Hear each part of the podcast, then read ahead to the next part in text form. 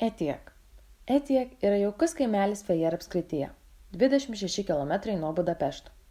Jis yra apsuptas Etieki kalnų, kurie sukuria idealų klimatą vynogynams. 17 amžiuje po otomanų plėšimų šiame kaime įsikūrė vokiečių naujakuriai, kurie taip pat atsivežė ir vyno auginimo kultūrą. Lankomos vietovės. Kordo studijos. Tai filmavimo aikštelių kompleksas, kuris buvo atidarytas 2007 m. balandį. Jis pavadintas vengrų filmų prodiuserio ir režisieriaus sero Aleksandro Kordos garbiai. Šiame komplekse yra įrengtas šešios naujausių garso technologijų scenos, išdėstytos 15 tūkstančių kvadratinių metrų plote. Čia yra ir viena didžiausių garso studijų pasaulyje, nes užima 6 tūkstančius kvadratinių metrų.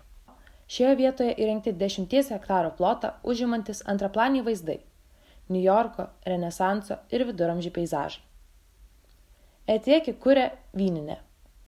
1996 metais Etieko miestelėje buvo įkurta vyninė senuosiuose laukuose, o šalia jos pasodintas dviejų hektarų vynogi laukas. Netrukus ši vyninė tapo geriausia vyno regione.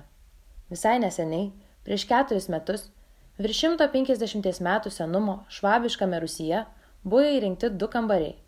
Modernus vyno apdarojimo kambarys – bei nuostabus vyno sandėliavimo kambarys. Etėki kuria pirmas visoje šalyje pradėjo auginti Pinot Noir rušies vynogę, iš kurios padarytas vynas šiam vyno rūsiui atnešė daug pasaulinio lygio laimėjimų. Magija ir fontanas. Tai natūralaus vandens šaltinis, kuriuo per minutę nuteka nuo 6 iki 700 litrų vandens.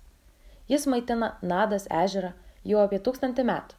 Pirmoje XIX amžiaus pusėje šalia fontano įrengto naudojant šaltinio vandenį buvo pastatytas klasicistinio stiliaus pastatas. Fontanas buvo labai svarbus. Žmonės iš čia pasisemdavo vandens kurį vėliau naudojo maisto gamybai bei gyvulių girdimui. Piemenys čia kiekvieną dieną girdydavo gyvulius.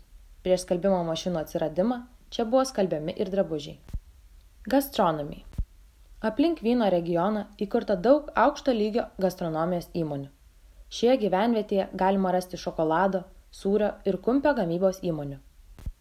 Renginiai. Kiekvieną sezoną yra organizuojami keli senoviniai festivaliai iš kurių žinomiausi etieki piknikas bei korpinsė festivalis